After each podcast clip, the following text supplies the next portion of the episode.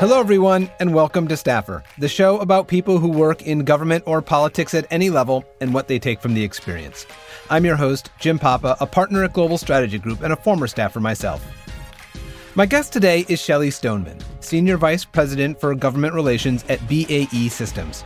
I got to know Shelly when we worked together in the White House, and we worked really closely together. We were both on the House team in the Office of Legislative Affairs, so we had the same job. We were just assigned different members of Congress and different committees to cover. You know those people who you spend a crazy amount of time with at work and sweat all the stressful moments with and get to enjoy all the highs and endure all the lows with? Shelly is one of those people for me.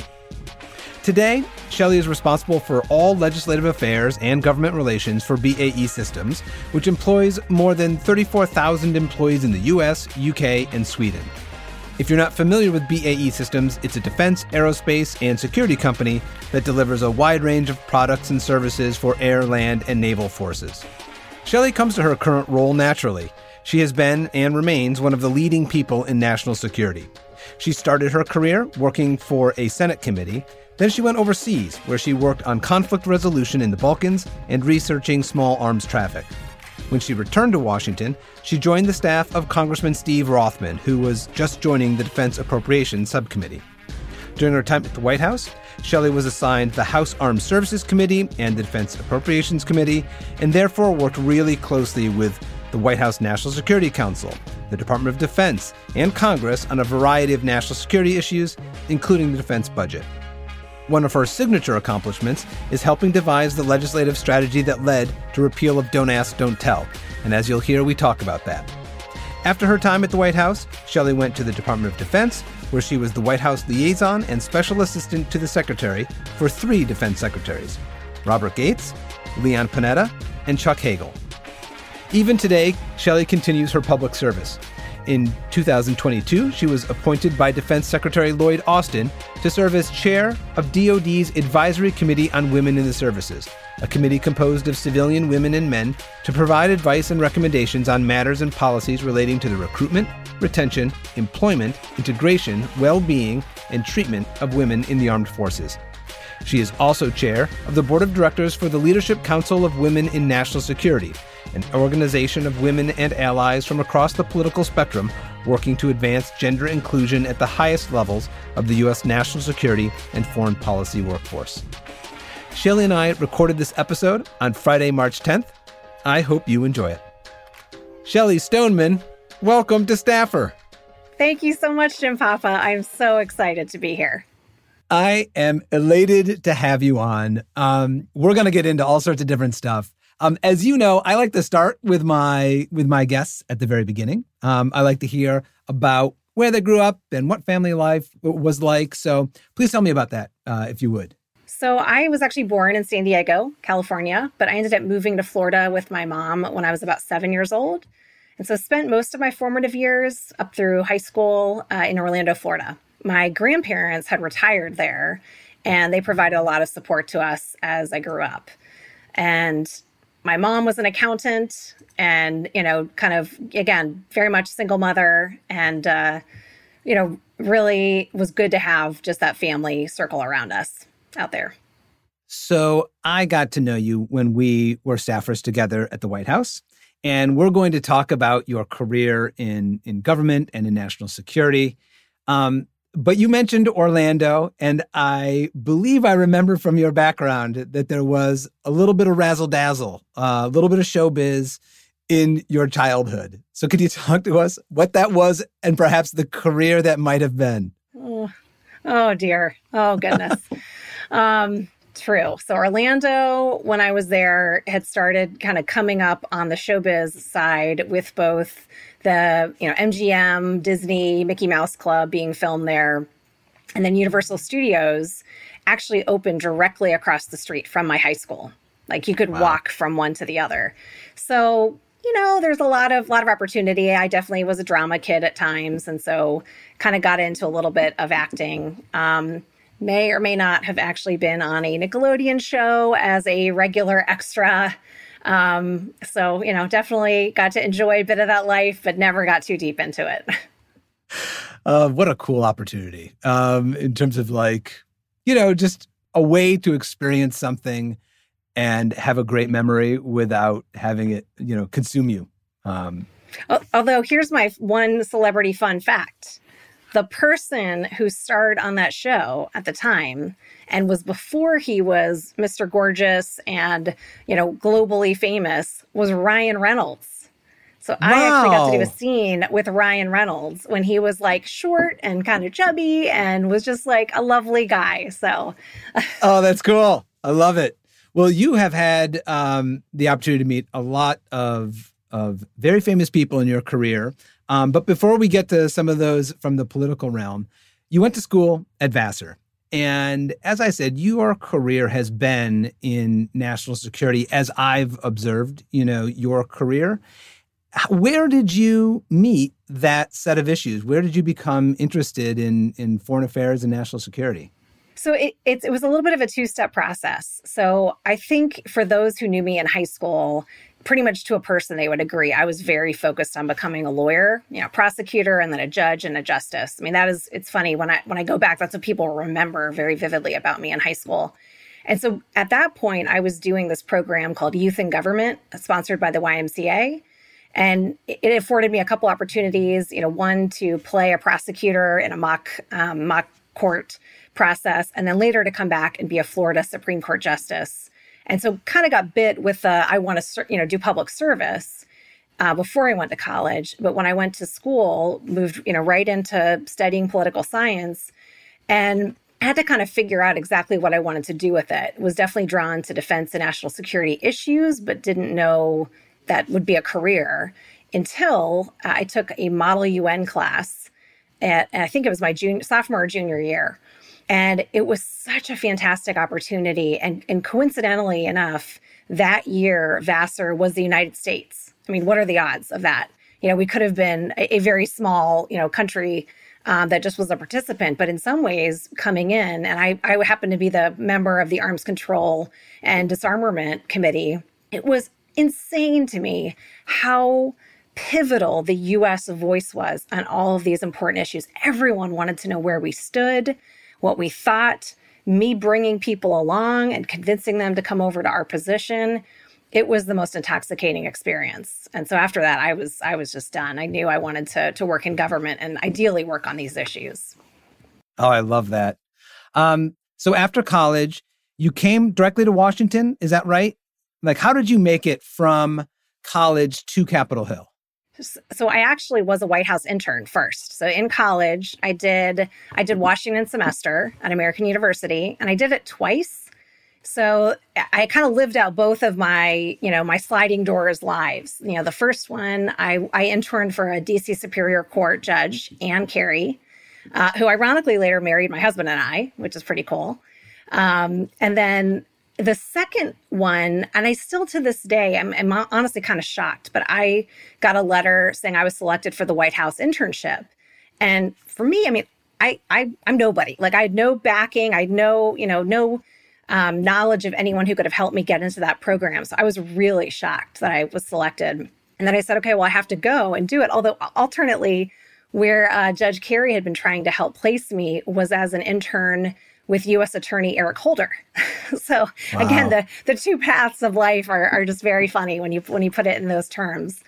And so I felt like, oh, I'm really giving up something, but I, I, need to go see if this works. And then when I came to the internship program, they actually placed me in White House Leg Affairs. So I was an intern in our later office 12 years Amazing. prior. Exactly. That is incredible. I mean, like, look, I, uh, you and I know that office so well.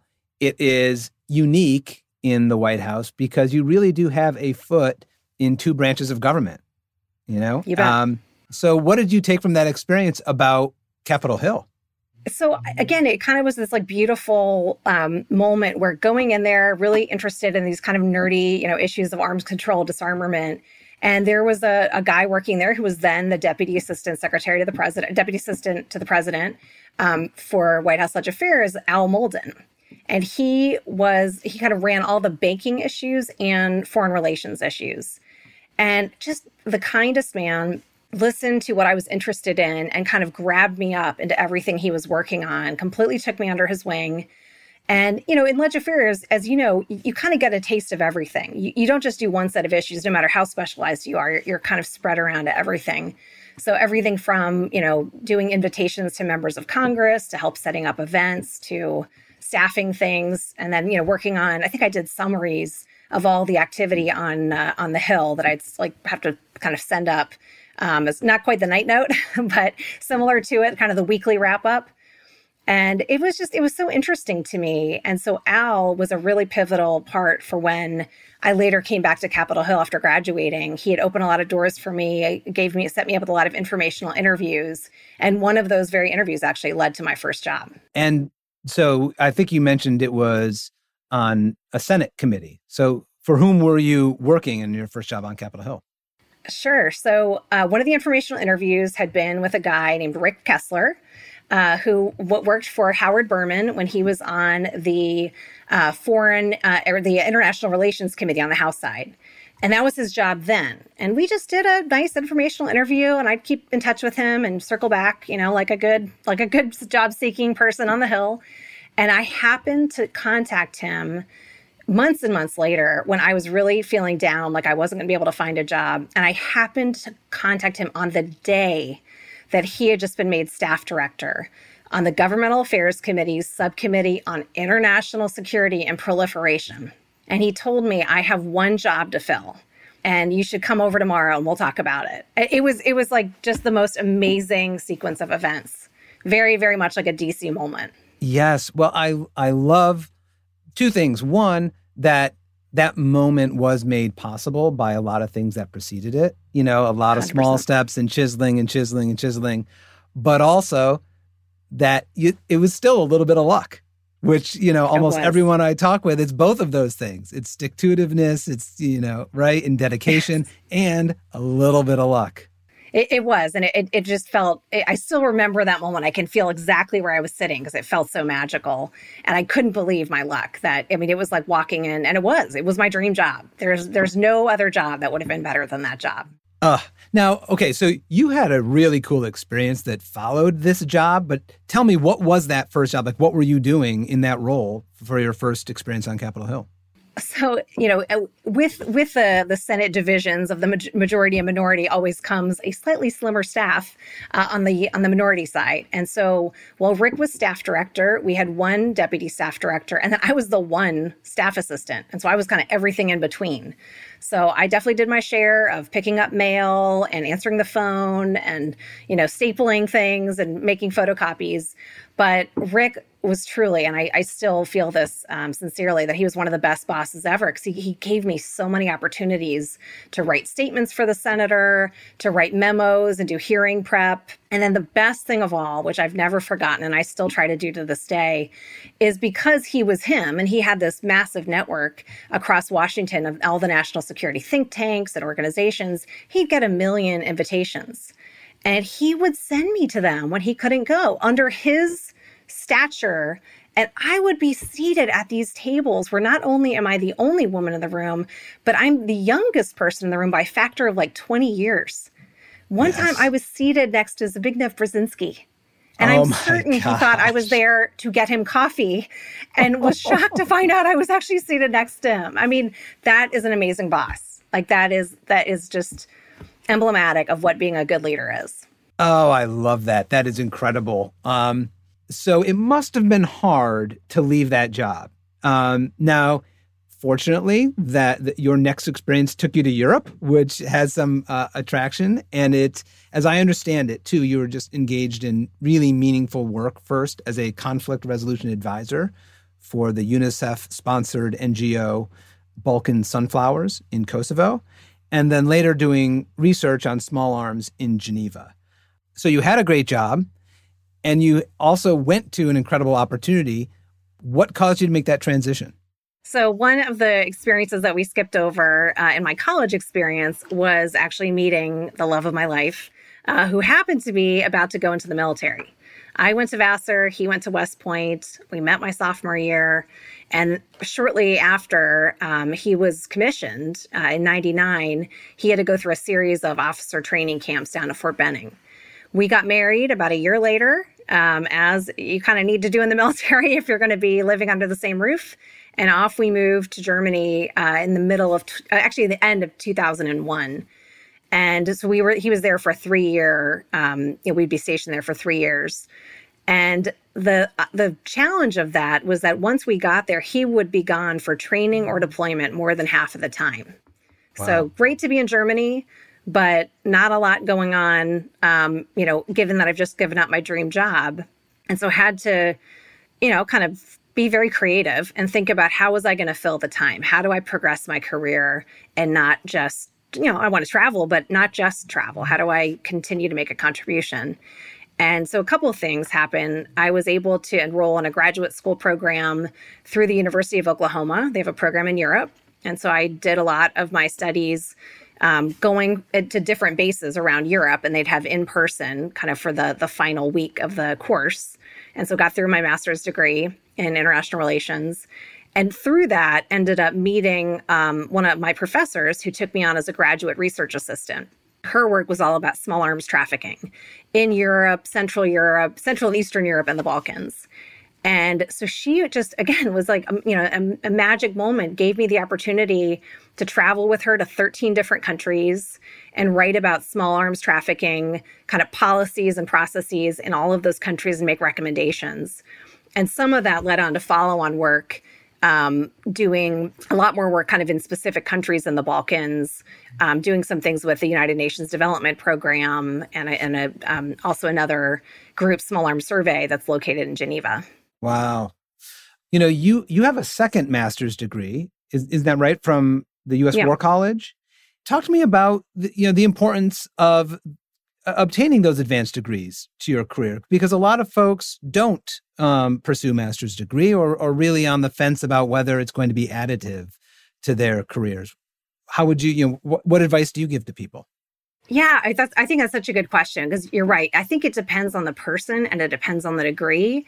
For me, at that point, really being you know kind of a, a junkie uh, on national security and global security issues, it was it was a, a well worth you know a worthy endeavor um, to be able to kind of commit that time in reading and get the foundation of international relations studies under me which i could only kind of t- taste that a little bit in college um, the the one that I did later ended up, and I know we'll we'll get to this, but when I returned to Capitol Hill, it actually was a program with the the U.S. Naval War College that you could do on the Hill, and that was amazing for a whole variety of reasons. But it was so timely because I ended up being able to do that right as my then boss was embarking on this new journey into the defense appropriations world.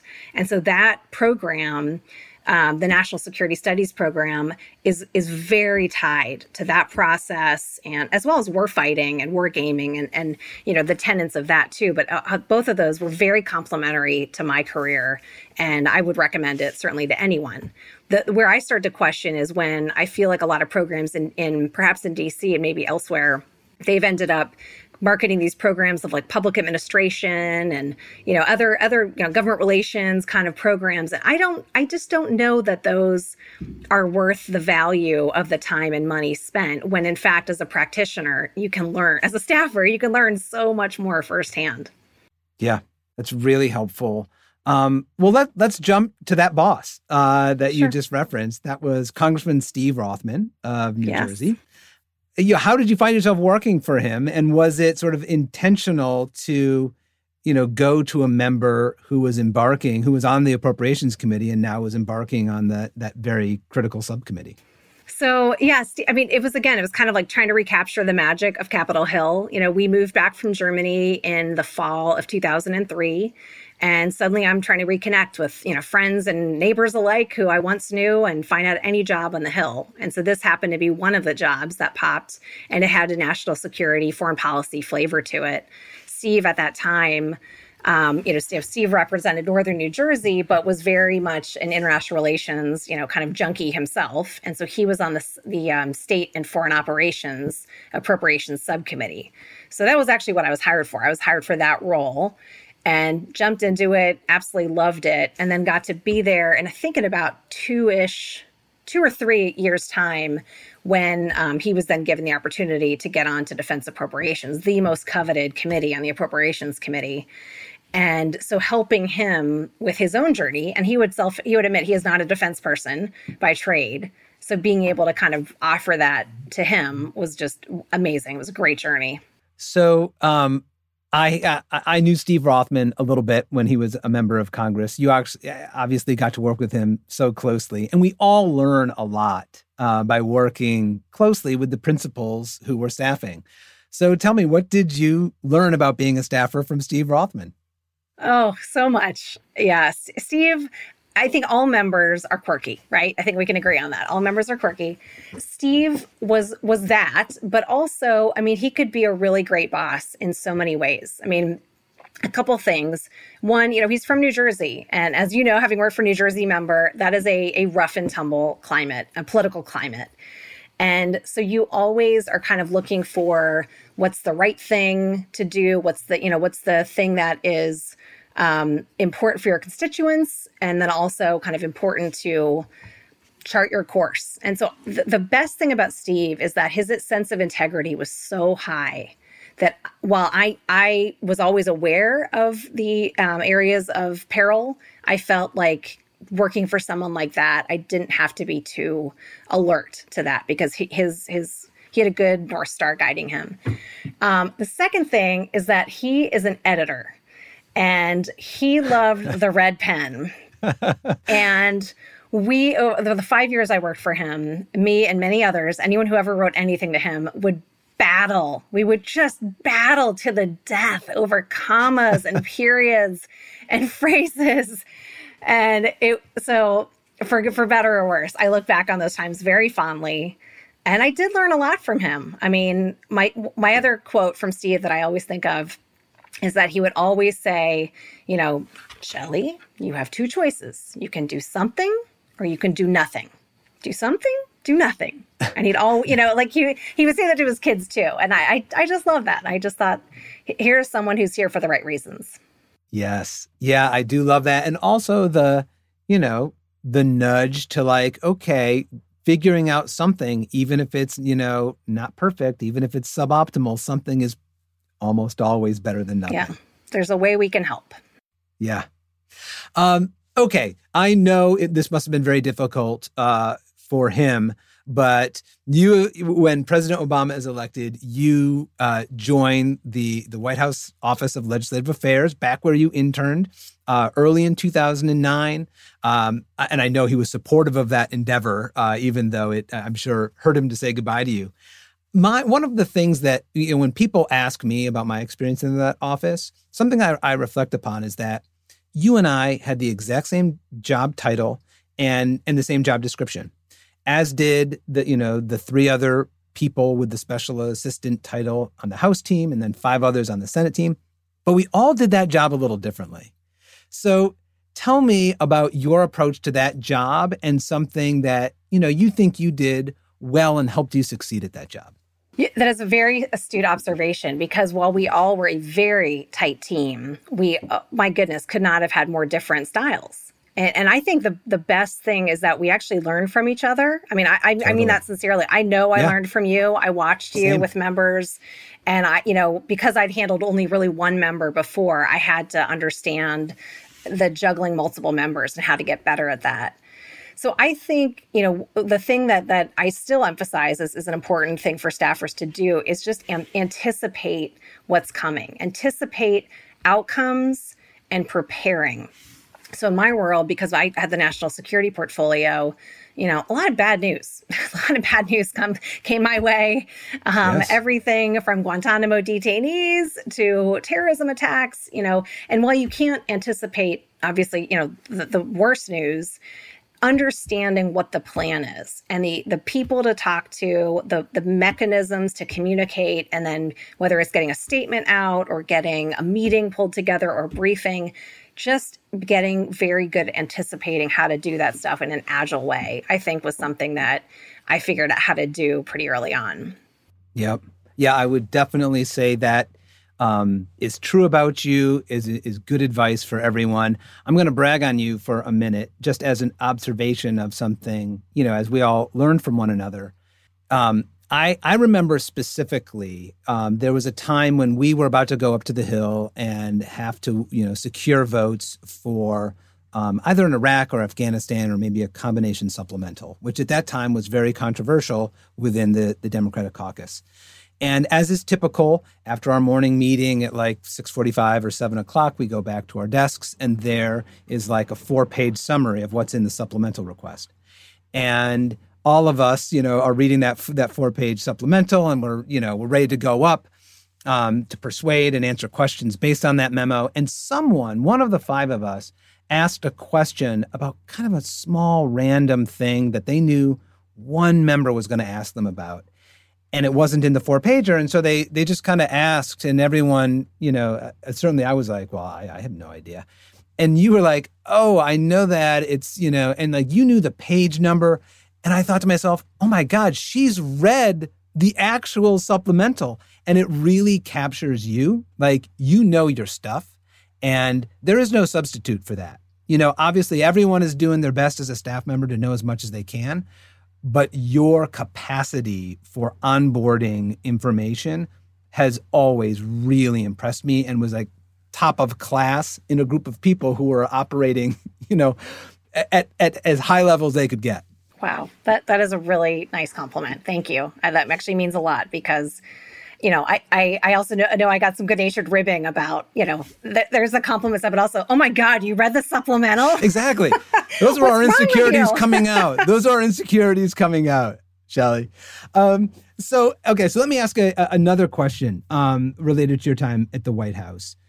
You know, you'd, you'd been on Capitol Hill, you'd been on the Senate side, you'd been on the House side, and yet being in the White House allows you to see the institution of Congress from a different vantage point. And I know I learned some things. Is there anything that like you reflect on that you learned by observing the house operate from down the street at um, Pennsylvania Avenue? Yeah, I mean, it, it, was such it's such a different perspective, and and having you know later, and I won't get ahead of us, but you know, move to an agency, it, it's each vantage point is so different.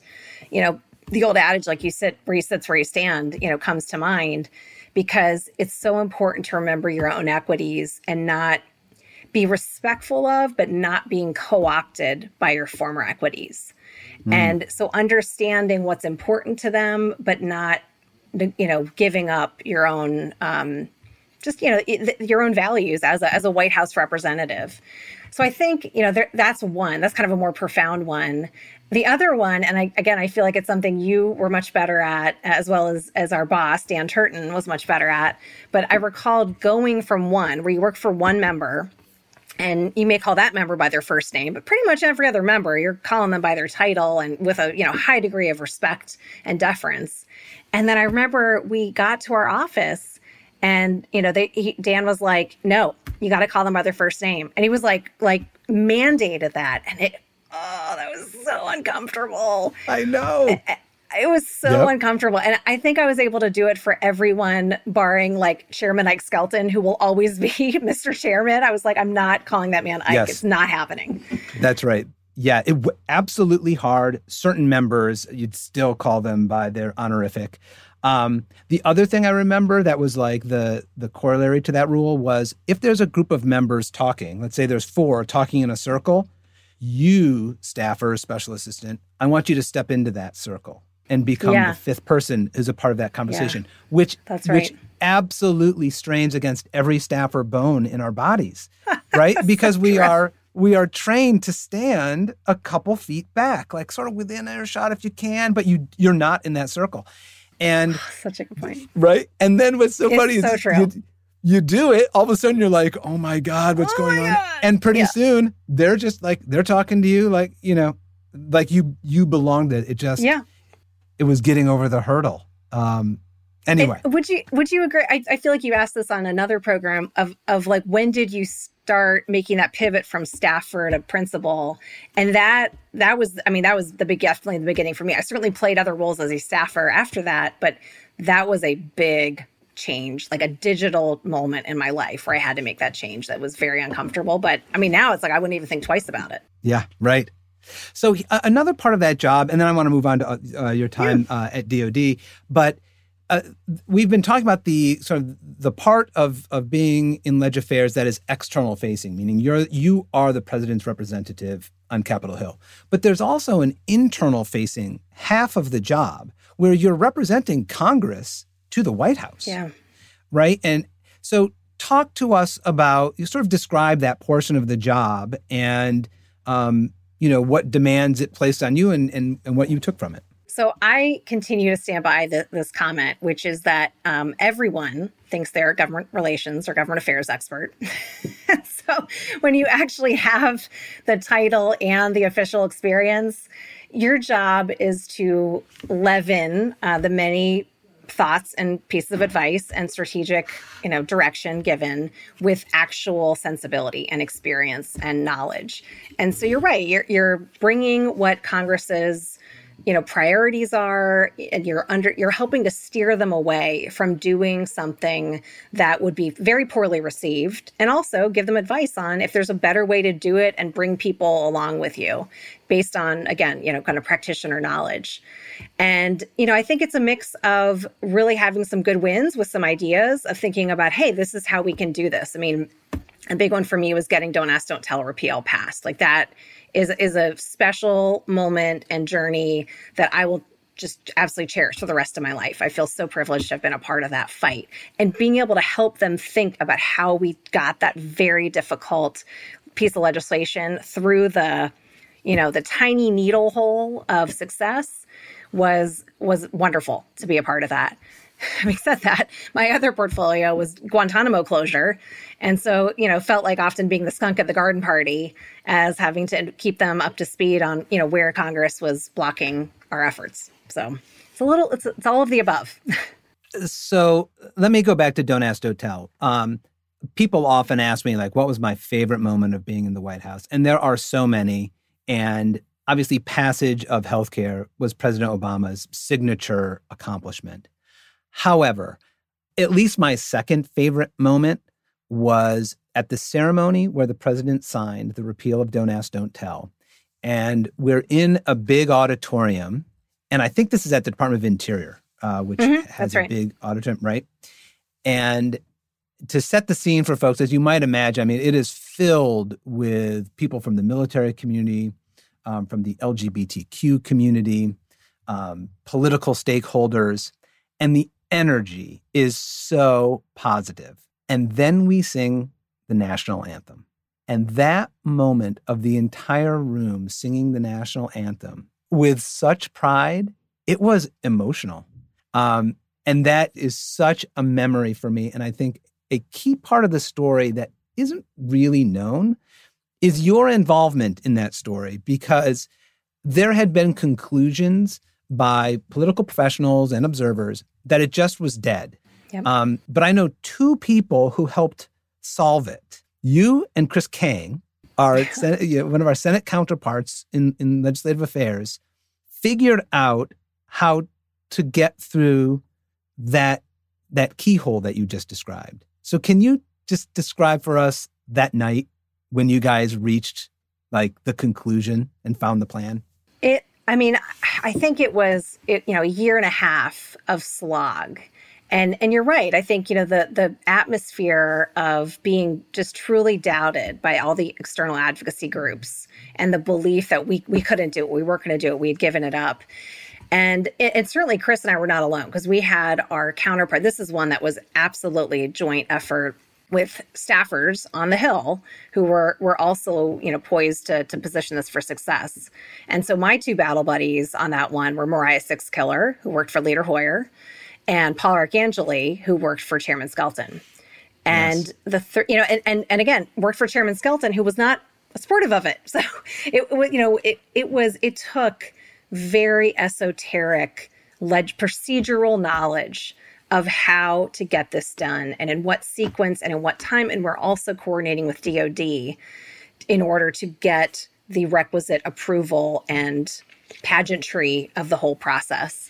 And so that night, I think, you know, while it had been passed and, and i think when it passed on the floor was almost the, the the emotional breaking moment for me i mean just crying tears you know just disbelief that we actually got there and so the the moment of signature and to see many attendees who were personally impacted by it and were, were now able to actually come out at that moment in the room, uh, you know, like and and have an unfettered future serving in the armed forces was just overwhelming. It was so such a, a amazing moment. And then also, I mean, the emotional part of it was that some of the members who had lost the race in 2010, this right. was weeks later.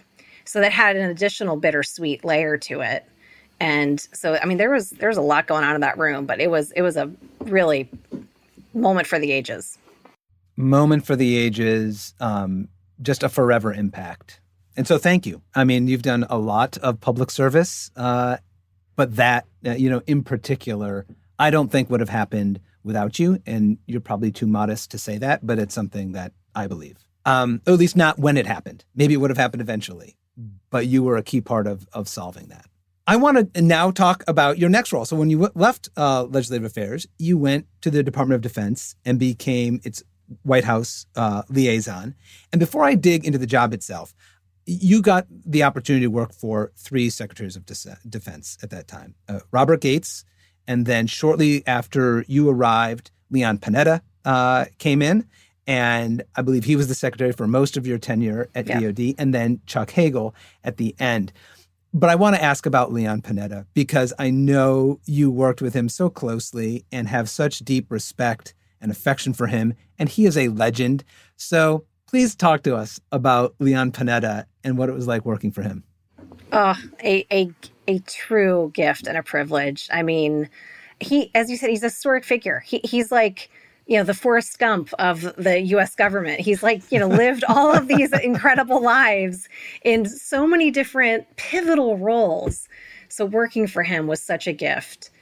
Um, I got to know him a little bit when I was, I'd have to kind of brief the National Security Council principals on Guantanamo every now and then. And his sense of humor just immediately, I mean, he's a historic figure and he's incredible, but his sense of humor about this just won me over. And so when I realized that he would be the successor to Secretary Gates, I really jumped at the chance to work for him in any capacity. And I, I I, I, mean, I've just cherished every single moment I was there. He's such a great leader. He was, you know, the type of leader who knew all the things and had his finger on all the pulse of everything, but loved his staff and was so considerate of the staff. Took Secretary Gates' advice and would go home every day at six o'clock to make sure that people weren't staying there just to take care of him or wait on him. But by the same token, on foreign trips, you know, he would much rather hang out with the staff and get a beer than go to some, you know, fancy dinner in a most, you know, incredibly uh, fancy place. And that's still who he is to this day. Where we just, it was a amazing family of people that I got to work with there. And Leon Panetta, the stories just, oh, I loved the stories from him. Yeah, he must he, have more stories than he has time to tell. Um, yes. Let me. So, look, you worked uh, in the Senate, in the House, in the White House, at DoD. I mean, you saw staffers across the government at the you know at the highest level and at the highest stakes. What in your mind makes a great staffer? I think certainly a can do attitude and a love of public service, you know, being there for the right reasons, not being there because of the job or the title or you know having it on your resume but because you actually do want to make a difference I, I think you can see that and you can feel that from people um, i always say to people being able to anticipate needs of your boss your team the institution that's a big one for me. You know when you're new to an organization you, you do have to watch and learn and take the temperature of what's going on around you. But the second you can start anticipating needs is when you can start driving value. And so being able to just, you know, provide the solution before there's a problem um, or identify the problem, but then immediately move to here's what I've done and here's the next step, I think. I, I just think that's so important. And certainly listening, you know, more, more than you talk. Um, that's a big one as well. Yeah. So the, the role of the White House liaison, um, I, would like to hear you describe it. I know that it has, it, it plays a central role in filling an agency with top quality political appointees. Um, but it's but it's not just that. So can you talk about that role of the White House liaison? Sure. I mean, in some ways, it was such an unlikely role for me because, you know, coming from the White House, that was such a policy heavy, po- policy and politic heavy role um, in White House Leg affairs. And when I was first approached the, by the White House as the as the White House liaison job, I was like, I don't really know what that is. That sounds like that's a personnel job. I don't I don't know that's for me. And so I kind of uh, declined it, you know, softly a couple times. Um, and and then I really started to take the time to understand what it is. And so at DoD, it's actually overseeing the at that time the 282 jobs that are political appointments. It was the largest in the federal government, if you don't count some of the state appointments that AG um, has across the, the nation. And so, you know, with from Senate confirmed, really all the way up to and including the deputy secretary on down. You don't get to pick the SecDef, president does, but yeah, the deputy secretary on down, you're managing that process and you're part of the three-legged stool of people selecting the the political appointees, the president's appointees in those roles. So there's the hiring manager in any role, you know, whether it's deputy secretary, assistant secretary. Um, there's the White House P- president's presidential personnel office, PPO, and then there's the White House liaison. And all three need to agree in order for that to move forward. And so, coming from White House Leg Affairs, where you are negotiating and negotiating, you're trying to understand stakeholder values and deliverables. It's it's a, it actually prepared me well for that job because it was anticipating issues that were going to come up. It was a ton of negotiation, and it it also started this kind of the creative juices flowing about how to help diverse individuals um, find kind of you know the right job and, and find the right job for diverse individuals. And that was a, it was a gift because that was a priority for that administration and being able to really think about that and you know it's almost like like turning a rubik's cube. You're just kind of you continue to try to figure out what's the right fit. And so solving those problems actually was very satisfying.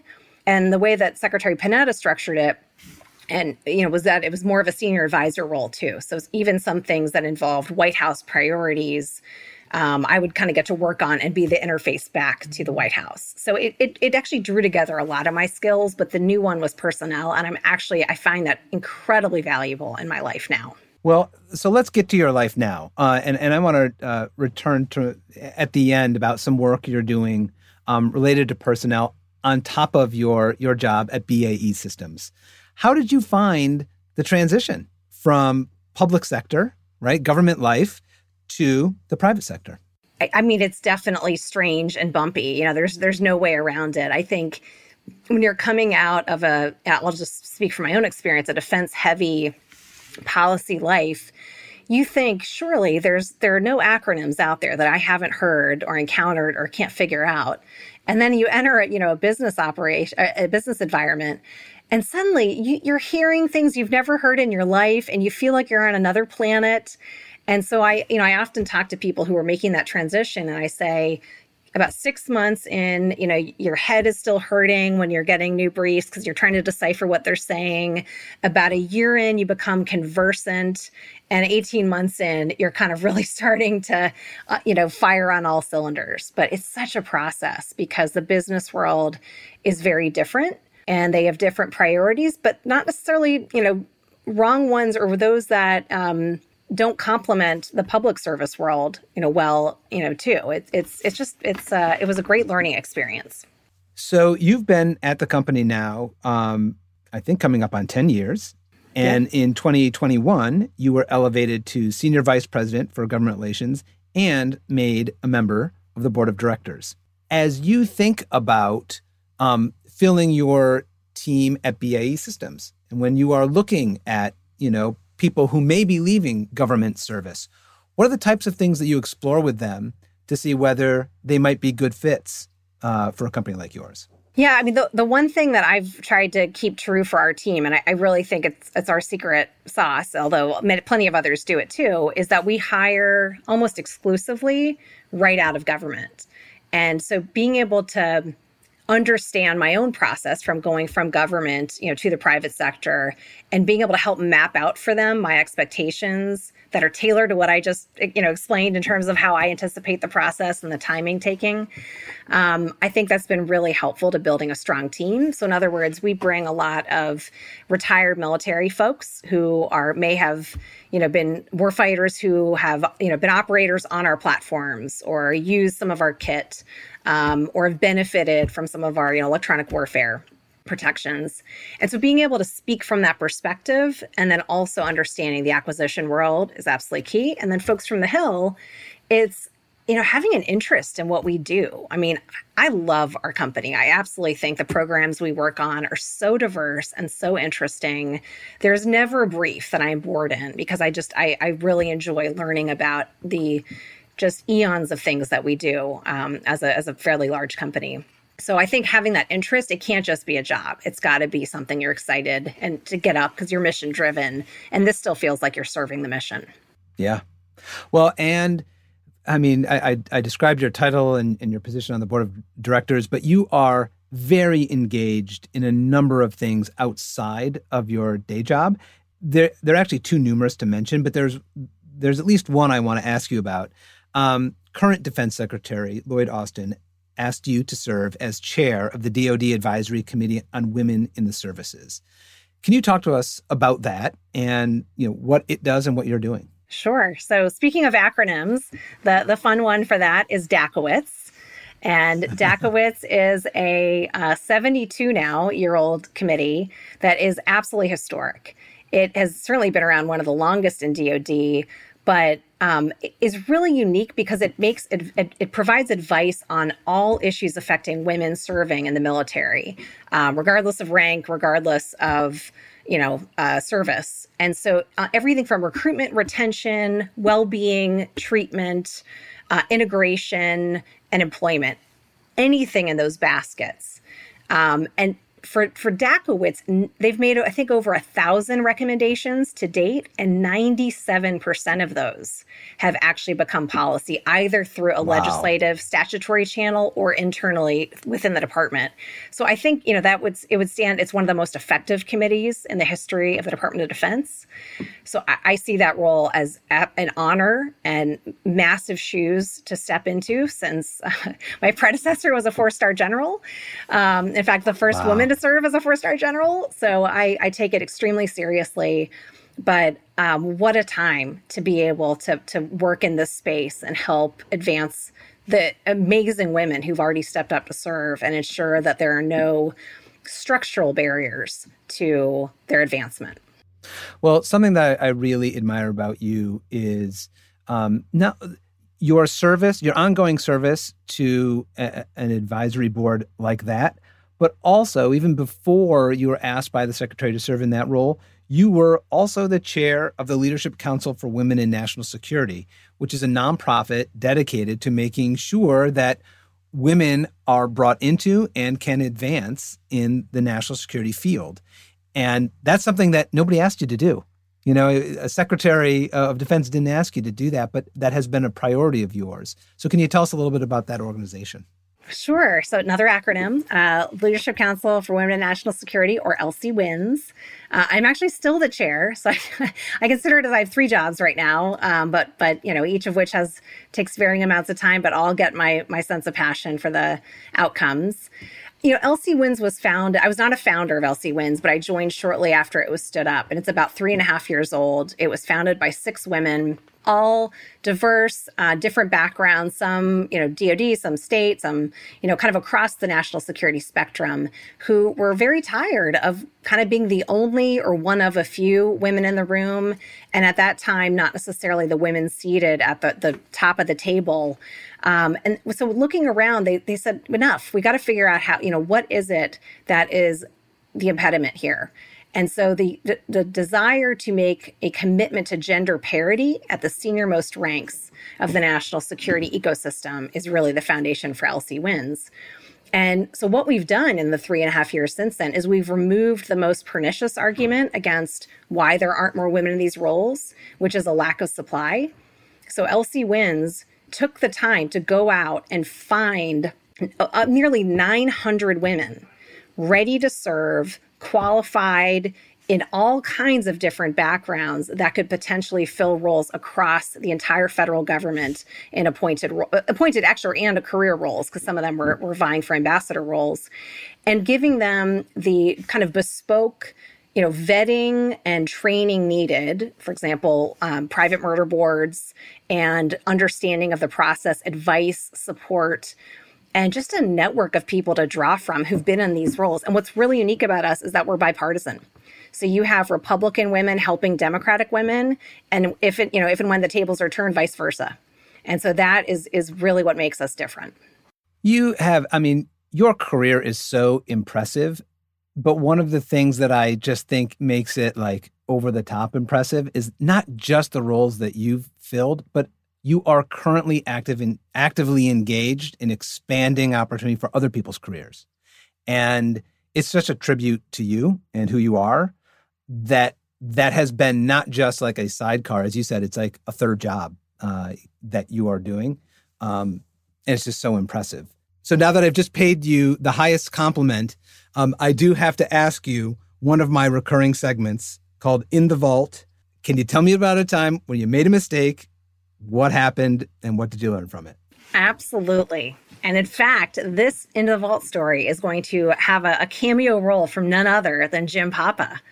Oh, no. so, oh, no. Oh, on oh, no. the very first day of our first day at the White House, as you recall, we signed all of our paperwork. We were shown to our office. We have no phones, no computer, nothing to connect us to one another or even really how to get to the bathroom down the hall. Uh, it was very, very confusing. It was an honor to be there, but it's very confusing. And on that particular day, I was supposed to go up to the Hill that afternoon uh, with Dan Turton, our boss, in order to be present when all of the committee chairs were going to be briefed on the executive orders that President Obama had signed to close Guantanamo, related to the closure of Guantanamo. So Greg Craig, then the White House counsel, was set to come up and lead the briefing, and Dan and I would be the two White House Leg Affairs people engaging with the the chairs and and um, the chairs from the House and Senate side. So Dan said, "Great, I'll tell you. I'll tell you the details. I'm headed up to the Hill. I'm still settling into my desk." Hours start going by. I don't hear anything. I don't hear anything. And I realize I have no way to call Dan and figure out where this is. And so right. I I am panicking and I am going to anything I can find, a Gmail address, you know, phones that he might be standing near. And I finally learn, oh, that's going to be happening in an hour in Majority Leader Hoyer's office, and it's up on the Hill. And I think, oh my gosh, I have to go. And as I recall, you had to go to the Hill around this time too. And so we embark on the the great adventure of trying to navigate the Army Carpet Service, which is essentially the drivers who will safely take us from the White House to the the House. And we're we, we can't figure it out. Again, we have no phones. No one knows Correct. who the heck we are. We're calling numbers. I think we finally go outside thinking maybe we can like find someone in the motor pool, like who can just help us. And I think we end up going out to the front gate and I said, I need, I've got to, I've got to go. I'm just going to get a taxi. And you were like, you know what? I'm just going to go back in. I, I, can do this. Like, I can, I don't need to do this today. I was like, okay, I'm going to go hop in a, in a cab. And it is 25 degrees. Uh, it is yes. the day after inauguration. It is icy. It is windy. It is cold. And fun fact, I was about three months pregnant at that time, which no one knew, but I knew. And I am like, all right, I can do this. I've got this. I'm going to get a cab. And I cannot get a cab to save my life. I must have had a hundred full cabs of inauguration attendees who were departing Washington go by me. And I am panicked about failing on my very first assignment. And so I just start walking. I start walking I'm thinking, I'll get a cab, I'll get a cab, I'll figure it out. I'm, and I've got heels and a skirt on, and it's 25 degrees and it's icy. And I'm walking, and I walk the entire way up to the House representative. The briefing has started by now. I have missed it. I have failed. Oh. And I am just like, I'm the saddest human in the, in the history of the world. And the the ice block known as Shelly like finally locates Leader Hoyer's office. And they're like, you can go in. And I literally can't move. I'm so cold. And so I decide, no, I'll just stay here and melt into a puddle. And rather than disrupt the briefing, like, you know, dear me, that was a massive fail. It was a, it was a it was such a low low moment. But what I learned from it it was like the stick to itness, you know. It was like I, I did fail, but I I never gave up, and I was committed to finding a solution no matter what it took. And there there's just something to be learned from that whole experience of anticipating needs, perhaps earlier next time, but the not giving up part was important that I didn't fail because I didn't try. I remember how blown away we all were when we learned that you had walked in those temperatures and conditions and sh- those shoes oh, God. from the White House to Capitol Hill. I mean, we thought we were meeting Lord Shackleton. Uh, I mean, like, it was unbelievable that you did that. And it just, it really does. I love it because it captures who you are. Like, there is no stopping you. I love that story. Um, okay, I know we are almost out of time, but I have to ask you my final question. If I were able to build my dream staffer Hall of Fame, who would you nominate for inclusion and why? So I don't know if I'm allowed to nominate present company, but you would definitely be on my list, Jim. And I you mean that kind. sincerely. Thank you. Well, but putting, I, I, will. I, I, build the thing. I, am so I know. I'm I know. You build it, so that's fine. You'll ha- you'll have a plaque. Um, so Thank the you. person Right. I want to nominate is actually Jeremy Bash, who was my who was our chief of staff uh, when I worked for Leon Panetta, and is truly just one of the best humans and best people I could work for with. Um, in any respect, I've just, he's such a, a genuine human who celebrates other people's wins, is the definition of inclusive and just really living his values. I've just I've I felt very privileged to to work ha- be on his team, and I learned so much from him. Such a phenomenal nominee. Everyone I know who has been in his circle feels like you do. Um, I, there have been times when I've been able to be, you know, in meetings with him or I- interact with him. He is so impressive. You know, his his knowledge, his his his manner, his, his you know, engaging with other people. Um, absolutely, he's in. We'll begin working on on the bronze bust. Um, Shelly Stoneman, I can't thank you enough. I have loved this conversation, like I love all of our conversations. You are someone truly like staffer par excellence. People I know do look up to you. I really hope people enjoy this episode as much as I have. So thank you. Thank you for having me, Jen. This has been so much fun. Appreciate it very much. Anytime. I want to thank you all for listening to the only show created for and about the people who work in government and politics at any level. I do have a quick favor to ask. Please follow, subscribe, and like the show on all of your favorite podcast platforms. Positive reviews are everything in this business, I'm told. And make sure to sign up for episode alerts at staffershow.com and check out Staffer Show on Twitter, Facebook, Instagram, and LinkedIn. Thanks all.